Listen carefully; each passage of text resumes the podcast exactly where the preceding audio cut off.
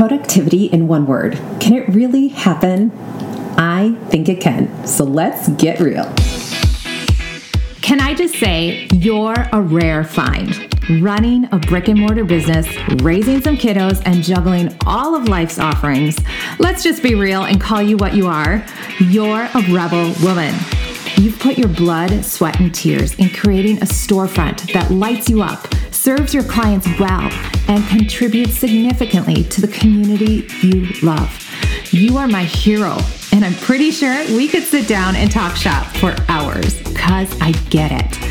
Hey there, I'm Melissa Rose, and I'm your visibility coach for brick and mortar businesses who want more clients coming into their doors. I have a passion for helping and serving those who are also living life on the edge, going for their dreams, and creating a legacy through their kick ass business. In this podcast, we're going to share the nitty gritty of running a successful brick and mortar. We're going to share stories, talk strategy, and learn practical tips that leave you inspired, empowered, and equipped to create the life of your dreams. So let's get real. Hey there, everybody. Welcome back to another episode of Brick and Mortar Visibility Podcast. Hello, hello. How are you? Happy, happy new year. I just got in from a cold, cold walk, so I might be talking a little faster, trying to warm up here, but it was so good to get outside and just be in the fresh air. I'm sure many of you are off and running and have all your planners and productivity sheets, color coordinated pens, and all this stuff ready to go. I'm not like that. I have journaled, I have written out, I have dreamed, and I have thought about what I want my 2022 to feel like by the end of the year. I had a good 2021. I'm not going to say it wasn't good. There are parts that I want to have better. Of course, that's what we always want. We always want to improve and get better. And that is why I love this exercise of having a word of the year. How many of you do this? Do you have a word of the year? I love this exercise because it just helps everything rein in and get focused. And this is an exercise that I've been doing since 2016. So, here in 2022, I am a little behind the game recording this, but I wanted to share with you how this impacts me in my business, personal life, being a mom, all the things. When I can come back to my word it really helps ground me, it helps refocus me, it helps me know what to do next. Because no matter if you run a business or you are a mama or you are a caretaker, wherever you are in life, in whatever role you're playing, in whatever season of life you are, it can be overwhelming it can be overwhelming when you're not as busy, right? Because you're not used to maybe being slower in life. You know, there's seasons when things aren't as busy, and that can be overwhelming because you're not sure what to do with yourself. It can be busy and overwhelming when everything seems to be crashing down on you. So I always look to this word to help ground me and helps keep me focused and help me moving forward. I started this exercise back in 2016. I started this all because that's when I was going through my divorce. I had five kids, ages 11 down to 2 at that time, and I had a side hustle of running a dance studio out of my home in the basement. Okay, so I had five kids, running a dance studio, and I was going through a divorce. Now, I needed to be brave. So that was my word that year because I wasn't the first person in the world to get divorced. I wasn't the first person to run a dance studio. I wasn't the first person to have five kids, but I didn't see anybody else doing it all at the same time. So I had to be really brave. And then the next year was resilience because once you go through that transition in life, the dust settles and then real life kicks in. And if you've walked this journey, you know.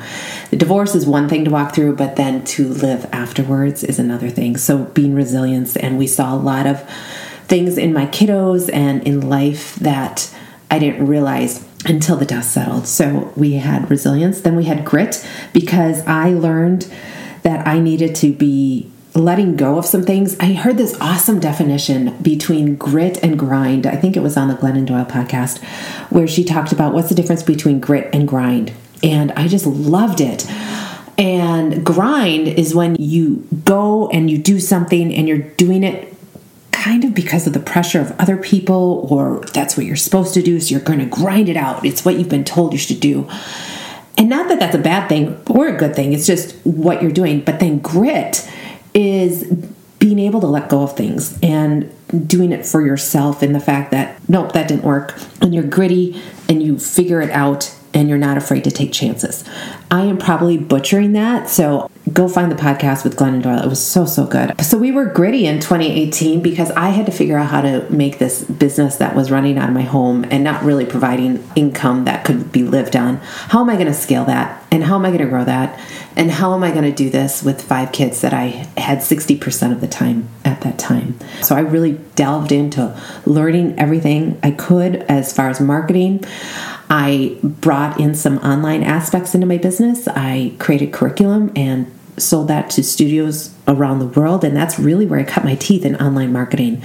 And then I brought in my dance on demand so this is an online membership we still have it uh, and we stream classes live this was before covid and now we have this platform that we still use and have as a tool for our teachers and for our community to use. I learned all that back in 2017 and 2018, and it's been helpful in my business ever since. But I was really gritty and figuring out what I could do and what I needed to let go of. Then I just was working so so hard in my business that by 2019 I just felt like, you know what? I just need to breathe and let time do its thing. So my word that year was arise I, I tilled the soil, I planted the seeds, I watered, I did everything I could. Now I just needed to wait and let time do its thing and keep nurturing and loving what I had already created, but not do anything more. And that was a rise. And that brought me to 2020. And 2020 was an epic year in the fact that because I let things simmer in 2019, I was able to open a commercial space in 2020. I started a podcast in 2020 and I started coaching other businesses on how to market themselves and be the only option in town in 2020. So I took on another level. I rose to another level in my business, and my word that year was trust. Now, looking back, thank God my word was trust because I leaned into that word so much in 2020 because as we know what happened. And although I had all these amazing things happen for my business and personally, it was taking on a lot of newness and the year 2020, as we know, was just a year not to maybe do all those things, but you didn't know it at the time. And I just held on for dear life. So I really leaned into my mentors and my coaches and just trusting those around me and trusting my intuition and trusting God and everything that this would work out. So now we're in 2021, and my word of the year is believe because we're still in the aftermath of 2020, and I have kind of three things going on. I have my brick and mortar, I have my coaching business, which is tied together with the podcast, and with the coaching business, I'm speaking a lot more, I'm networking a lot more.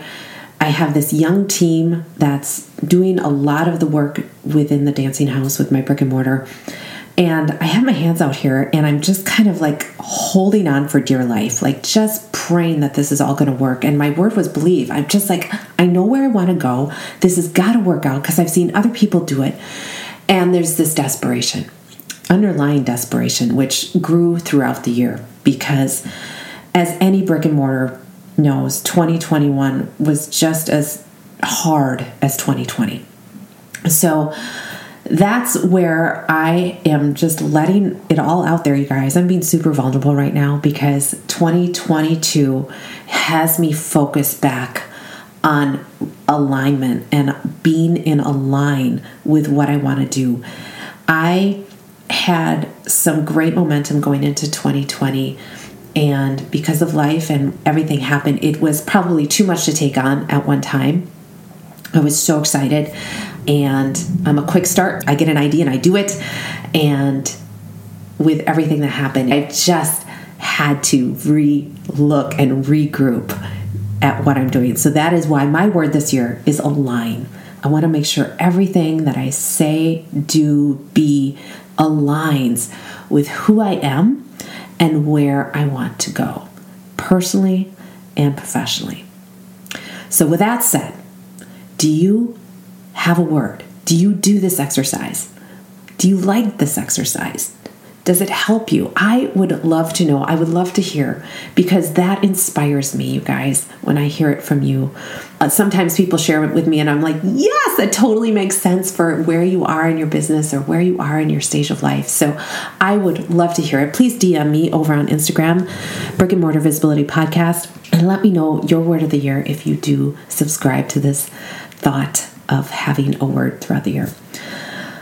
Thank you for letting me share. This is kind of self indulgent for me. I realize this right now, but I wanted to share the journey of this because when I first started this, I didn't think I would keep it up throughout the years, but I have found it very, very helpful.